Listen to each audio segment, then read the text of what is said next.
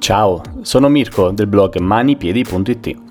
Oggi vorrei parlarti di quei 116 che hanno chiuso per ferie ad agosto.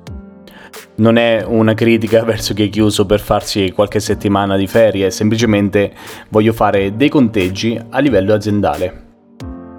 Mentre ti fai una settimana di relax al mare, in montagna, all'estero, pensa ai tuoi clienti che cercano di venire a fare un qualsiasi trattamento, che sia mani, piedi o anche corpo e viso, e ti trovano chiusa.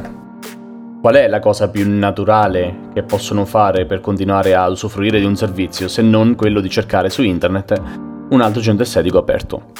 Ed è quello che è successo a moltissimi clienti che si sono trovati a dover contattare dei nuovi centri estetici che magari non avevano mai visto prima. E ovviamente che cosa succede? Una cosa tira l'altra, l'estetista che si trova dei clienti nuovi cerca di trattenerli nel proprio centro estetico e questi clienti non andranno più al vecchio centro estetico o almeno una piccola porzione. E quindi Andiamo a parlare proprio di numeri perché un centro estetico chiuso per un periodo festivo sta perdendo soldi e clienti. Iniziamo a fare un esempio pratico. Per semplicità il nostro centro estetico fittizio lavorerà solo e esclusivamente con ricostruzione unghie, con un tempo di un'ora, che per i miei clienti è standard, e si faccia pagare 50 euro per quest'ora di servizio. Facciamo finta che non ci sono altri dipendenti, proprio per rimanere sul basico.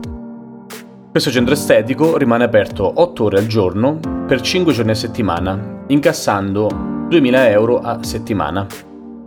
Questi 2000 euro, in caso di chiusura per ferie, sono soldi che il centro estetico non incasserà per una settimana.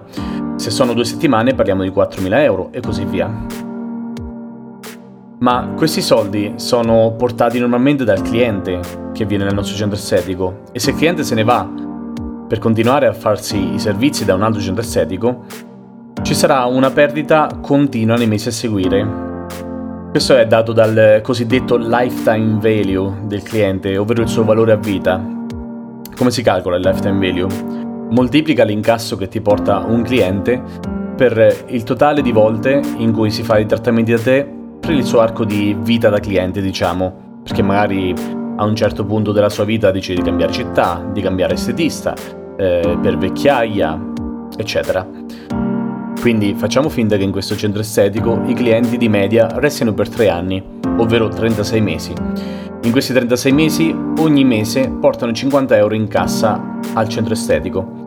Quindi ogni cliente ha un lifetime value di 1800 euro Ora facciamo finta che dei 40 clienti, ovvero 8 al giorno per una settimana, che sono andati da altre estetiste durante la settimana di ferie, solo un 10% continua ad andare da, dalla concorrenza senza tornare più da noi. Quindi questa vacanza ci è costata 2000 euro di mancato incasso immediato e 1800 euro per ogni cliente perso, che in questo caso sono 4. Totale 9.200 euro. Sono ovviamente tantissimi e questo calcolo serve per farti capire che per una settimana di ferie poteva tranquillamente prendere un dipendente che non sarebbe costato 9.200 euro. Per oggi è tutto. Ci tengo a lasciarti i miei contatti ancora una volta, che sono mirko con la k, chiocciolamanipiedi.it. Puoi trovarmi anche sul sito www.manipiedi.it e se ti interessa lavorare con me per poter raggiungere un'ora di servizio con la ricostruzione unghie e mezz'ora con il servizio di semi permanente, non ti resta che contattarmi. Per ora ti auguro una buona giornata, un buon lavoro e ci sentiamo al prossimo episodio. Ciao!